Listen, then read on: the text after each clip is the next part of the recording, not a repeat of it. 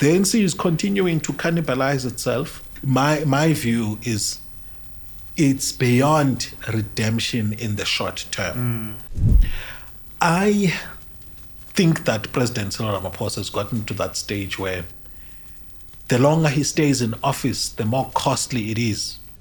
The EFF, in my view, positions itself, at least in its rhetoric, as a far left party. The EFF manifestos are actually center left. So, indeed, Gwede Mantashe has been a powerful politician. The stance he is taking on the energy transition is crucial for South Africa. The Sizwe Mpofu Walsh Experience Podcast. Aye, aye, aye.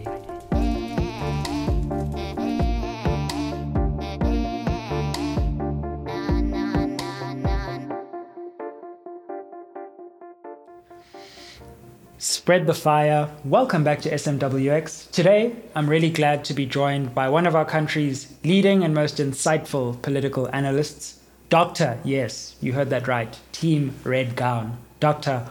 Ongama Mtimka. Dr. Mtimka, welcome to SMWX. Thank you, Dr. Mpofu Walsh. Yes. It's really awesome to be here with you uh, today. Yeah, yeah, Team Red Gown in the building. That's how it is. Have you worn your red gown in public just to, you know?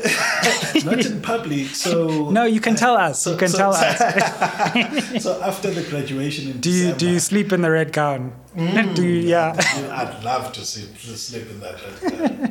Probably dream brilliant ideas. Hey, you know, that's a one way to write a book, yeah, yeah, just- yeah, yeah. Yeah. So do you wear? When, when was the last time you, you wore it?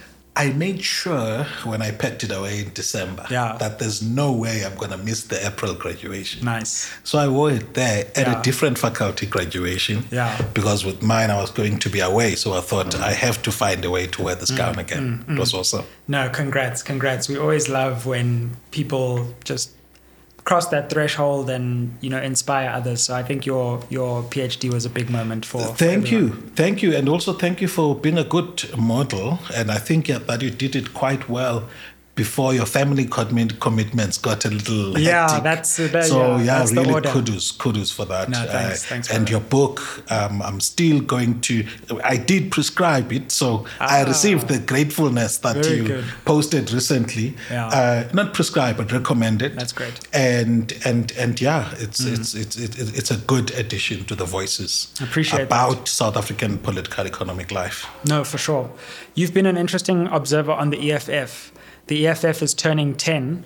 How do you assess the EFF 10 years on? And I know you've done some academic work around where they sit ideologically. And I think we need to have a deeper conversation in South Africa about, about that. Sure. So um, I think I particularly have had a love, not hate, Hmm. but uh, um, irritated sometimes relationship with the EFF, if I can be Hmm. Interesting, honest. yeah.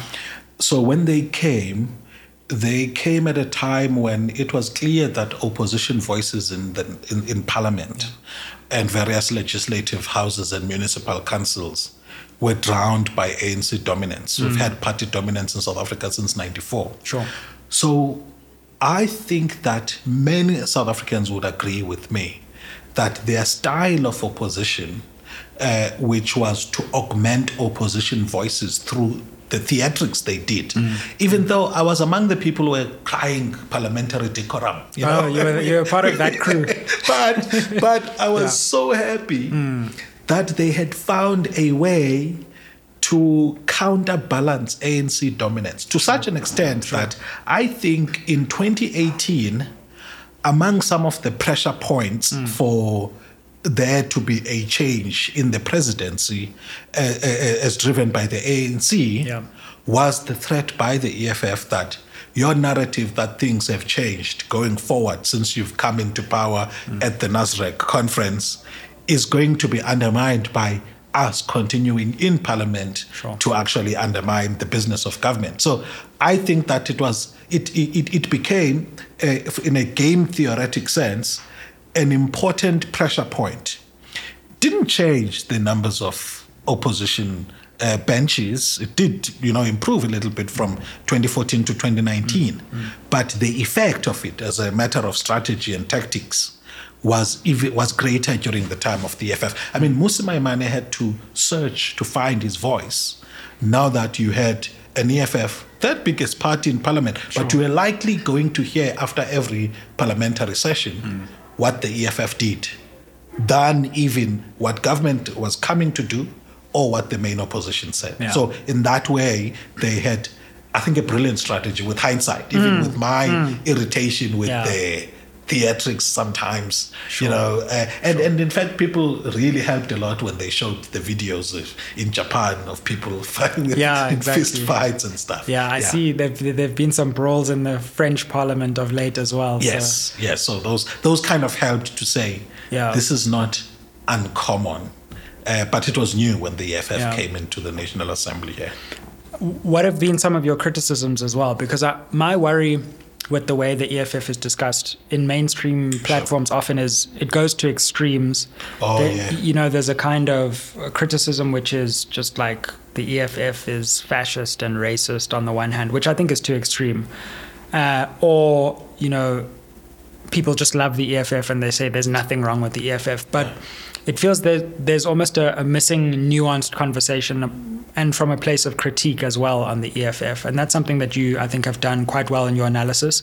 You, you don't just say the EFF is amazing, you criticize them, but the criticism is not like they're the yeah. worst thing in the world and they're going to plunge the country. So I've actually enjoyed the most the political party organization building skills of Julius Malema and Floyd Shivambu, mm. along with the leaders that have been with them. Sure um, they have really done well and have actually negated that whole idea of cold outside the ANC, you mm. know, narrative. Mm. Which is why, by the way, I've often gotten frustrated at how successful they have been in building a political party yeah. that stands alone notwithstanding the genesis of its mm. ideological, you know, offering mm. to the ANC of Julius Malema. Sure. But they, in my view, had become a party in their own right with enough substance to offer South Africa in their own right. And I kind of got a little anxious when they started embroiling the party in ANC politics. Mm. And I'll tell you why. Mm. I think that Julius Malema and Floyd had actually had it them, in themselves that they want to be game changers in the ANC. And I remember reading the letter that they wrote in 2012 reminding Zuma of what happened to A.B. Xuma mm. when he actually opposed mm. a young people's agenda. Mm. So in them, they don't like the fact that they got outsmarted politically by Zuma and the likes and it, it's, it, it's, it, it's as though, and I'm doing psychoanalysis here, please forgive me. It's as though at the back of their mind, they still want the thrill of being drivers in the fate of the ANC and in the real politic of the ANC itself. And I think that the potential mistake of that, in terms of their search for new swings in electoral support, mm. is in losing a voter who appreciates their radical politics, minus the often anti rule of law you know, rhetoric of the RET faction of the ANC. Mm, mm, mm. Um, and and sure. and for me, even though there's the stories of On Point and VBS, I had not yet come to accept that yeah. the EFF represents a kleptocratic agenda. Mm, mm. I, I, think I think from I, I was willing to give them a benefit of doubt yeah. until they prove that they are they are in fact mm. you know uh, kleptocratic or mm, mm. wanting to extract rents from the system. Yeah. I don't think we have enough evidence to suggest that they had gotten there. Yeah. Now, if you if you pursue an ally who has branded themselves and also branded by others as being anti-rule of law, pro uh, pro corrupt brand of radical politics. I think that's a strategic mistake. Mm, mm. It's an interesting one because I think on the one hand you have a party that's trying to grow, that you know, sees attraction in the shortcuts of getting numbers in important places. Let's take the Ace Magashule situation. Um, but on the other hand, there's sticking to principle, and maybe that frustrates your growth in the next election, but it actually builds it over the long term. And you can see the party grappling with that. Do we go and and you know bring people in and get the quick wins of numbers and but undermine the long term vision maybe? Or do we, you know, do we stick by principle? And I can see the grappling happening there. And it's not easy, by the way. We, I mean, it's easy for us to talk, Sure. but that's exactly, in my view, where the where the where the issues are. There are wins and and and and and, and, and losses if if they, they, they, they take that route. Yeah. I wrote in 2019, ahead of the election, that now that uh, back then the DA had come out of a conference where the so-called Black Caucus within the DA had actually made impact in the policy offering of the party Yeah. to an extent that um, was it redress? It wasn't redress. But there's this word, transformation. There wasn't transformation, but there's a word which is not liberal proper Yeah, no, they- word that they- it they- actually sure. they, they had won Yeah. that in a conference. Yeah. And I made the prediction that now that they had done that, the DA was going to start losing the conservative voter base. Yeah. But my argument was that they it, it may be that it's part of the critical path they must go Yeah. in order to reach that threshold in trust by the average middle class black person Absolutely. to say, let me give them a And chance. it, it might be a short term electoral, uh, you know, reversal. Indeed. Yeah. But but a long term growth. That was the plan. Yeah. And by the way, what's the Moonshot Pact? The, what it, it's, Yeah. it's attempting to bring broad-based, broad church politics Yeah. without risking the inter, the battle for the soul of the party. Very true. Now, now the reason I mention that is because that's the, the, the consequence of growth by acquisition of Mm. leaders who can be very strong once they come in the party. Yeah. You start introducing contestations for the soul of the party. Mm. And those threaten the founder and threaten the, Yeah. the, the, the identity of the party. It's interesting that you say that. And on the DA part, can you imagine if the DA still had Maimane, De Lille, Mashaba, Mazibuko, and if they had actually just stayed the course there? They would be in line in 2024. They probably would have gone a little back during the Ramaphoria era, but when reality set in, they could be governing the country after this election if they had stayed the course on that A- trajectory. Absolutely, because you see, their issue, fortunately for them, is not that there there's been a momentum of a negative attitude about ab- ab- about their what they do in government, mm. their conceptions about the role of the state in the mm. economy. Mm. Where they have failed the most is in whether or not you can be trusted by a broader base than the minority interest that you started represent consolidated in 2004 mm. and by the way started losing after the two-thirds majority in cape town. Because remember the da had displaced other parties in claiming mm. uh, you know absolute representation of minorities by mm. 2004 what then started happening after it secured a two thirds majority in Cape Town in 2011 or 16, Yeah, if my memory say, I don't know now which one was, hmm. is that you obviously you're going to start going down. Hmm.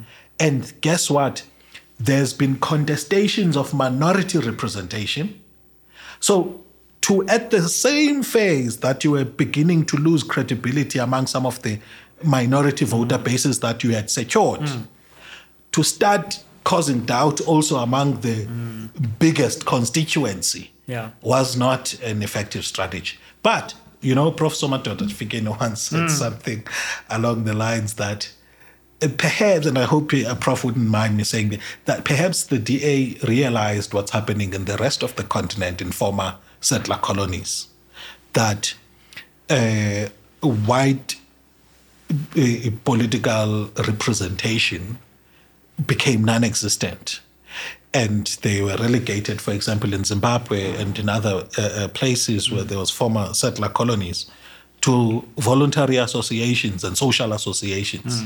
So maybe the strategy at the time, back in back in twenty in the in the aftermath of the 2019 election, was to try and say, consolidate what you know you have, get a breather, and then later on see what happens. Yeah, yeah. I guess maybe maybe that was the strategy, but mm. I think that it it it it it prevented they prevented themselves Yeah. from the spoils that you know correctly seeing. I, I I too was seeing that it would probably start gaining a lot of traction in 24 and then 29 I think it would have reached a very important Yeah. trust threshold.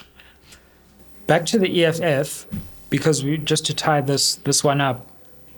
How do you see them ideologically, and what is your work on their ideology been? Because I think ten years into their existence now, it's quite interesting to hear how they're characterized, because it's a complex tapestry of ideologies. Yeah, yeah. So, and and by the way, that's what we begin to tackle in our article with Prof. Gary Prevost. Right. He's done a lot of research in Latin America, um, and also him and Prof. Janet Cherry have studied voter behavior in KwaZakhele Township.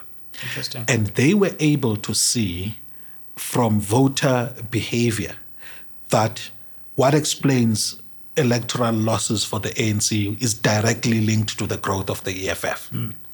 At least if KwaZakhele trends are anything to go by. Mm, mm. And also that the voter base that was moving away from the ANC was young people. Then there's a survey they'd been doing among students that also showed the popularity of the EFF, but it was interesting among students because it also showed fluidity as far as mm.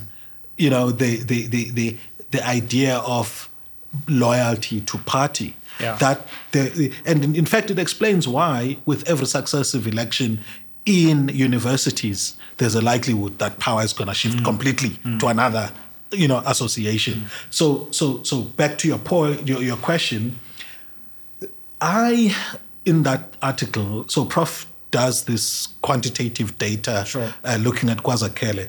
In that article, what I did was to trace the genesis of the policy offering of the EFF. Um, when the ANC wrote about radical economic uh, uh, ANC Youth League, uh, Economic Freedom in Our Lifetime. I actually wrote a detailed paper uh, looking at what would be the policy outlook for the country if they were to, you know, have their way in, in, in the, in the, with these seven cardinal pillars. Obviously, the ANC creatively uh, dealt with the issue of whether to nationalize in 2012 by saying we're going to upgrade the Minerals and Petroleum Resources Development Act, and that's why how the debate was closed. Uh, I think after uh, Paul. At, uh, Paul, uh, what was I forgot his surname? I was a, a mining engineer at Mintek. Um, anyway, so it's gonna it's gonna come. Uh, and, and and Paul had led that process of study on what to do. Is it to nationalize or should the party um, um, uh, uh, revise the minerals and petroleum resources? To So, in the ANC, in my view, that debate was settled. And then the EFF, in my view, positions itself, at least in its rhetoric, as a far left party. But interestingly, when I look at the manifestos, the save for the policy, the, sorry, the campaign craft platforms such as land and nationalization, Yeah. the EFF manifestos are actually center left. Absolutely. I couldn't I couldn't agree more. You know, so they want to do, if the ANC wants to push industrialization, the EFF wants to do it 10 times. Yeah, sure. I remember this one where they were talking about special economic zones Mm. everywhere. And and by the way, I love how they launch their manifestos I, and how Julius Malema is able to craft a message for each constituency. To the soldiers, we have heard you. To the people in, I think they talked about Untabankulu and a, a, a special economic zone somewhere there. So it's it for me. It it it, it it's a te- while it positions itself as a at least further left of the ANC, the policy offering is centrist, which is why, by the way, when I speak to corporates, I always say South African policy, the rate, the continuum of policy uh, offering mm. in South Africa will always settle at the center. And there would be variations of center left, center right, because the uh, voters have not been big favor, uh, the, big fans of extremist politics. Sure. And, and, and, and our political parties are aware of that, I think. Yeah. It's an important point. We could go on about the EFF for the whole podcast, but let's also try and uh, turn our attention to other questions. Um, how do you analyze the ANC at the moment, and particularly President Ramaphosa's position?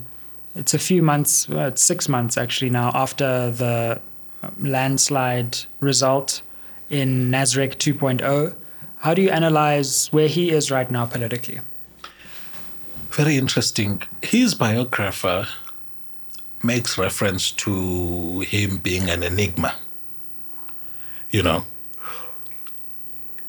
in the aftermath of Nasrec 1, to borrow from your terminology, hmm. the president had a, a, a, a, a situation unlike any ANC president before him, where the party itself was split Mbeki dealt with a, a, a, the leftist fringes of the alliance. Uh, Zuma had a decisive victory that allowed him to do a purge, I mean, countrywide purge. Ramaphosa had, in true, you know, form to a party that's at war with itself and split in the middle, with no winners.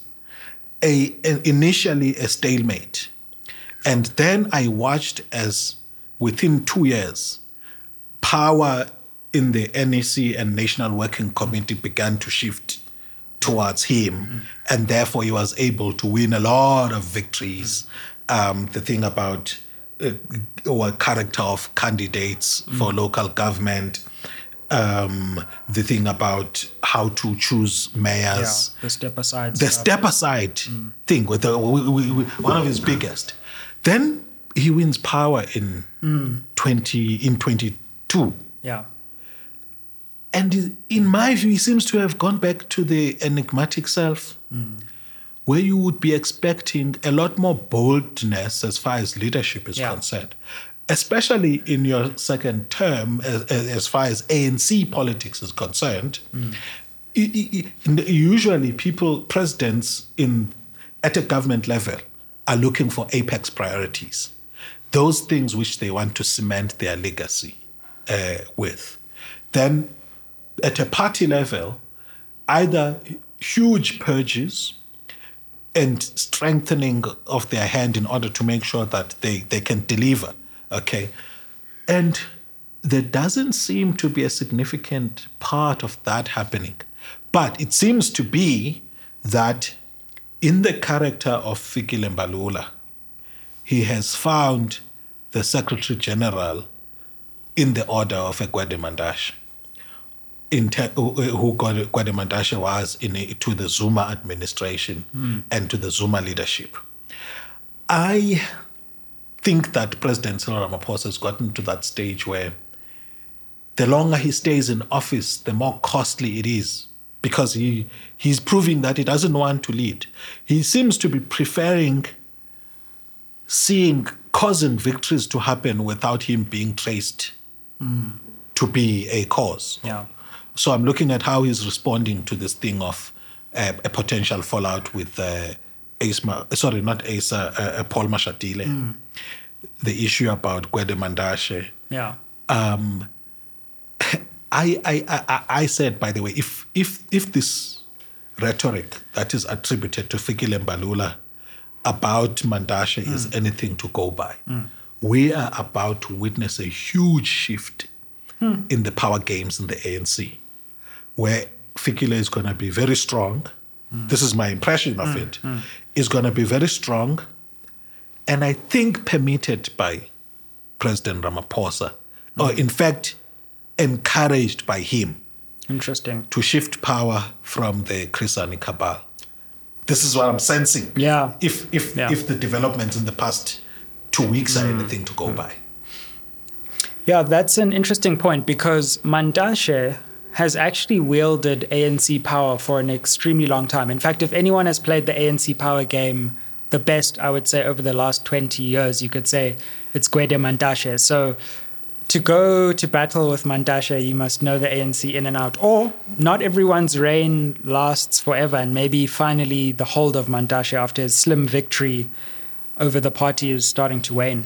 So it's this it's the former Noom people because before him it was Kgalema Sure. and people spoke a lot about how Kgalema was very instrumental in the rise of the Jacob Zuma, uh, you know, uh, uh, uh, uh, uh, reign, as Yeah. it were, in the Yeah, sure. ANC. So indeed, Gwede Mantashe has been a powerful politician. Yeah. So I I laugh when this story is told in the in the in the in the province that he actually wasn't a preference of neither of the factions in the Eastern Cape. Apparently, For for the recent Nasrec Yeah. conference, right? yes. When, because you know, these guys, they start lobbying very early. Sure. And uh, uh, uh, uh, uh, the word is that he then showed them power games when the mayors were being chosen and made strategic maneuvers to outsmart both powerful politicians hmm. in the reigning faction hmm. in the Eastern Cape hmm. on who became mayoral candidates. And, I, and, and the word was that Eugene Johnson was actually his uh, i- i- card. And the message was that I, I'm still gay, I can still play this game. And it seems that from that experience, then the relationships became warm again, and and he secured the provincial uh, uh, uh, vote. Uh, whether or not that's true or not, you know, and and, and but also a crucial moment, as Israel, is Section eighty nine report comes up Absolutely, absolutely. the president wants to resign, as we hear, and I think he should. Uh, he, we we we've been saying he should, and I was among the first people to say, I remember that. A, You know, a very brave move uh, on your part. One of the few people in mainstream media platforms who said, as that report came out, resignation. You know, you know, so uh, because there are things which you can politically maneuver. There are things where you cannot justify leveraging political power Sure. in order to, you know, to, to mm. escape. Mm. So he then apparently tells these communications people of the president call off this press briefing and indeed convinces the president to stay on from a from a from a from a process point of view, the ANC under Gwede Mantashe has preferred political solutions over changes that are triggered at a state level. Yeah, yeah. And indeed, I argued that notwithstanding my own uh, uh, Sure. uh, reservations about his uh, uh, President Cyril Ramaphosa's stay, what I accepted was that at least the party was facing a process in which it could manage a transition that's mm. party centric. Mm. Sure. So he doesn't resign. There's a conference mm. coming up. Instead of precipitating a, a, a- some crisis at the level of the state, Sure. when you have a conference that's coming, which might actually have a bearing on what you then do with the crisis you've you'd preci- so from a tactical point of view, I was quite happy. Sure.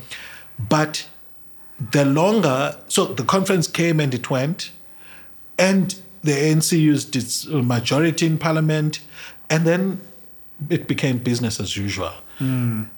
What, I, what I think, though, is that his defiance, not in this instance, by the way, I've got a piece I've written on how the stance he is taking on the energy transition is crucial for South Africa. Um, uh, uh, so, so, so this is not somebody who's a hater who's saying Sure, this. sure. Um, I do think that there was a time I don't know what he said publicly, and I thought you don't, you you just don't play that game, especially when you are aware that you have got power. Now the th- thing is with power is that it makes you arrogant, and I think that if I were him or his advisor at the time, I don't want to be his advisor uh, or any politician's advisor.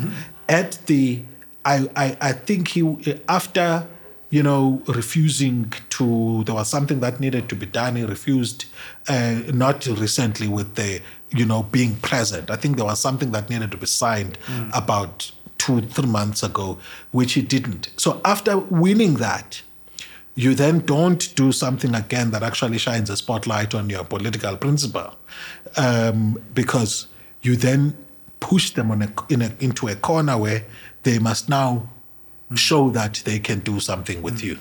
And so the Fikile Mbalula rhetoric then, or the alleged rhetoric from him, in my view, is part of a pushback to counterbalance his sense of invisibility. I don't know if I answered No, no, the question you were asking, by the uh, way. No, certainly you did. And do you see the ANC going below 50? What's, Absolutely. What's, wow. So I was again, again. So I've done an analysis of rates of change per election Right. in the ANC. Okay. Interesting. And and what are the numbers on that? Roughly. the the the range. I think the biggest was close to a nine percent hmm. Change between elections. Okay. Except that it wasn't between national election to national election. Oh, sure, sure. It was 2019 to last year, I think. Oh, interesting. So I watched those rates of change, and and I've been saying, by the way, before Yeah.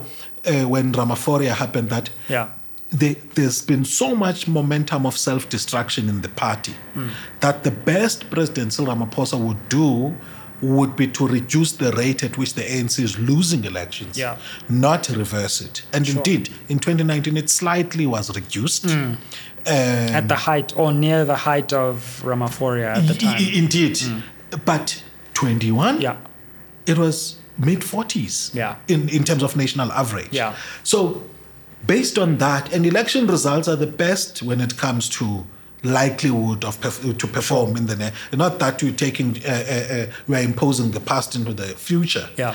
But when I saw the polls, both for the D, for the DA and the ANC, Mm. they've been very problematic. I've made the point boldly against what we are seeing in the polls. Yeah. There's no way the DA is going to be in the 30s. Hmm.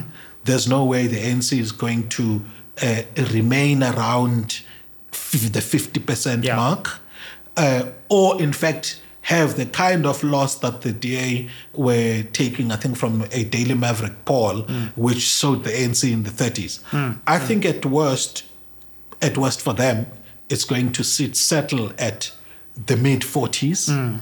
Okay. Yeah. If it comes to the early 40s, that's that would be a terrible Yeah, sure. performance for them. But I doubt in the 30s. Yeah. And at best, high 40s. At, at best, mid 40s. This is my Wow, My, okay. my my view is at best 47 percent, Hmm. nothing more than that. Why? Because what has been the biggest driver of ANC loss of support? It's been cannibalism. It's been splinter organizations, Hmm. starting with COPE, um, you know, then the EFF. We cannot underestimate the trade union, you know, Hmm. fracturing in terms of the support base of the ANC, because you also had the Socialist Revolutionary Workers Party. Yeah. It was a, that's a story for another day. Uh, uh, the United Front. So, so, so these small parties eat up on its voter base.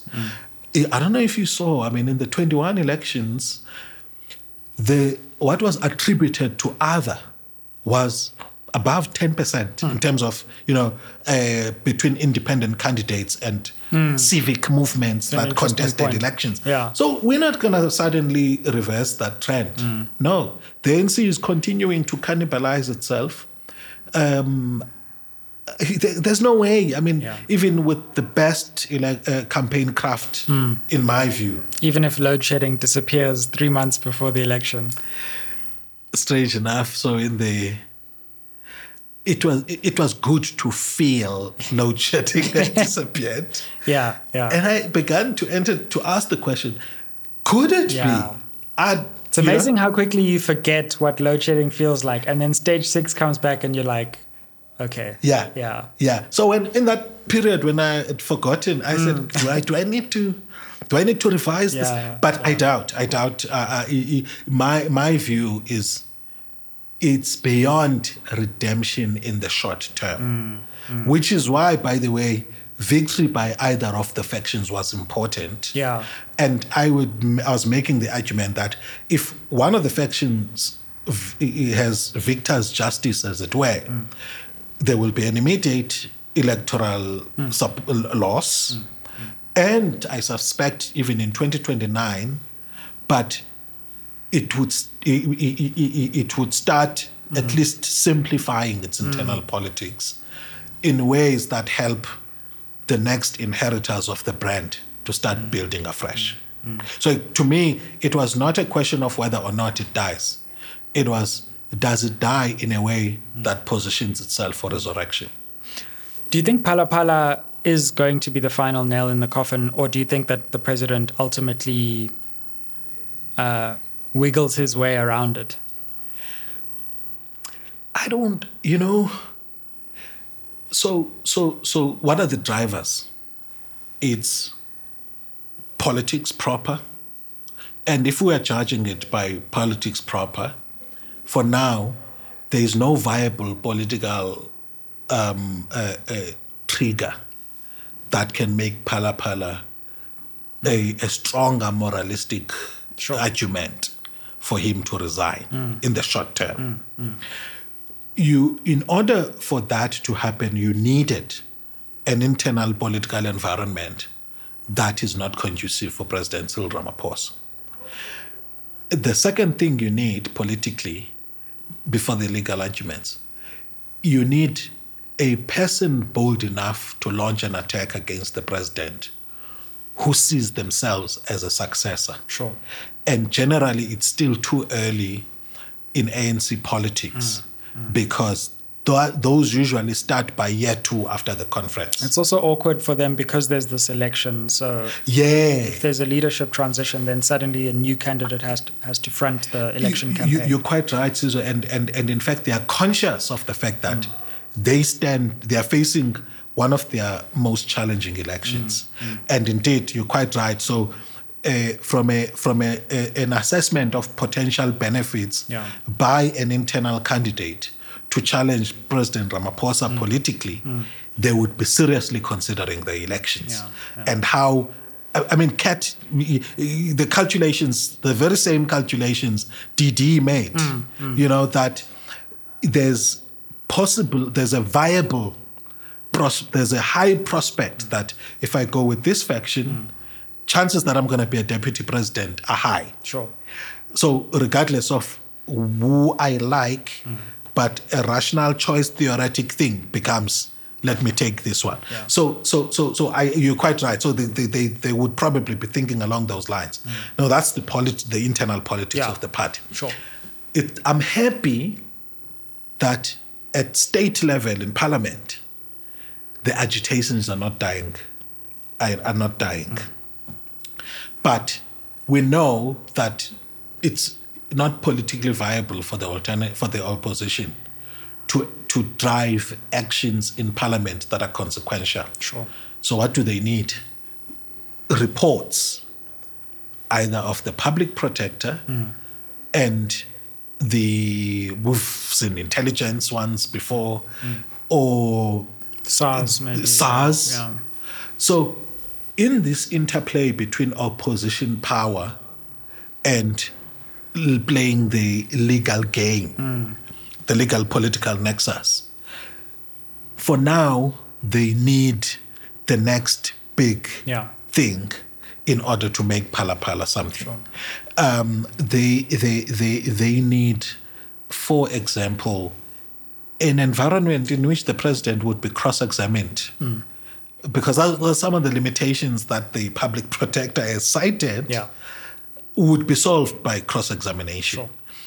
Um, unless, by the way, Arthur Fraser could, or somebody else, could bring into the public domain information about one, at least the one, the, the one about the potential involvement of the president. I mean, this uh, social media has been on a frenzy Sure. with photos and all of that. So that one is taken care of. Hmm. What needs to be taken care of is challenging the narrative about how much was lost, hmm. how much was kept there. Hmm. You and I know that the best place to keep money is at a bank, at least, where you can earn interest. A billionaire, even more so, in my view. So, if you're going to keep money in sofas, it, it, it it's uncomfortable, you know. but Yeah. Yeah. but it's interesting that it's not the questions that the public protector, hmm. the acting public protector, was prepared to ask. Yeah. If this money is clean, why it was kept? Sure. In you know, and and that's a logical question to ask. Absolutely. And and we must keep ask. Uh, we we mustn't feel that the Phala Phala matter is dealt with now that the pres- the public protector has effectively exonerated the president by saying say the allegations that directly implicate mm. him mm. are not substantiated. Mm. Right? That's her language, Yeah. not substantiated. Yeah. Now that language, in my view, is suggesting a limitation of quality of evidence. Sure. Sure. But us as the public are not limited by that in terms of what questions we ask from Phala Phala. What about you spoke about the other category? Do any of the new entrants before 2024 interest you? There's Rise Mzansi, Oh, there's sure. Ch- Xiluva, uh, Mmusi Maimane's got BOSA now. What do you think of those new entrants? I think it's it's an interesting one. You've you, you've got parties that are different to what we've had before, but sometimes draw their inspiration from what exists. Some are purely new. Sure. What's your what What's your thinking on the new entrants? I like the politics of the new entrants. Hmm. With Rise, I mean, if I look at Songezo's manifesto, Yeah. that whole idea of mobilizing the professional class, hmm, hmm. it does speak to me. I'm not saying I'm going to vote for Sure, them, but sure. I like that we have that option. Yeah. the the people who've analyzed the ANC, the, the ANC in, in power mm. have argued that part of the process that started, by the way, long before Zuma's time, but it was it kind of gained momentum of its own during Zuma's time, was the marginalization of professionals who have prospects to live outside of politics. Hmm. And people make the argument, for example, in the 90s, PE was one of the best municipalities in the country. Why? Because that UDF, very professional hmm. group of people hmm. who were politicians who had something else to do, had taken the process after 94 Yeah. to devote themselves to country duty. The exiles, many of them didn't like that narrative because it problematized the whole notion of a, a, a messianic role that they played. Hmm. And so the, the word is that they were intent on neutralizing UDF bases in the professional spaces. How true that is, I, I've, I've seen some elements of it, a- at least at a local government level, how there was a deliberate agenda to remove those people from both initially political office and then from the state. So, so, so I've said that to say Songezo's plea then in the aftermath of the war against the clever blacks Yeah. It makes sense in that in in that way. Then uh, Mmusi Maimane, it's it's almost as though Mmusi fi- found his true voice once he left the DA. Um, and and and I I, I- I give this. uh, And by the way, I'm a I'm a centrist to center leftist. Sure. Sure. Uh, uh, so so so they appeal to me because of the moderate views Yeah. about what we can do with the South, with political economic life in South Africa, and the whole idea, desire to professionalize the civil service. You know, Yeah. we, we we do need a representation of that politics in mainstream politics, eh, eh, eh, be- because you know, this anti clever black rhetoric hasn't been great. That's why, by the way, Sizwe, I'm, I'm, I'm part of, because remember, the EFF also does actually appeal to Yeah. that to that to that to that base Absolutely. except that when they slip into you know these associations with groups Sure. Then that ba- that group gets a bit exactly squeamish. exactly yeah, exactly yeah. Speaking of uh, clever blacks and being a clever black as we as we both are, there's no doubt about that. We Sure, we, we are sure, very sure, uh, sure. we can't run from that label. Uh, being team red gown. yeah Uh, before we end, um, anyone pursuing their PhD at the moment, what what words of encouragement would you have for getting over the line of a PhD? do it quickly before your you have family commitments that's the first one so Yeah. you, you can advise on how best no, to I, do I- that I, can I, I co-sign that one. Yeah, sure. Yeah. So so so do it quickly.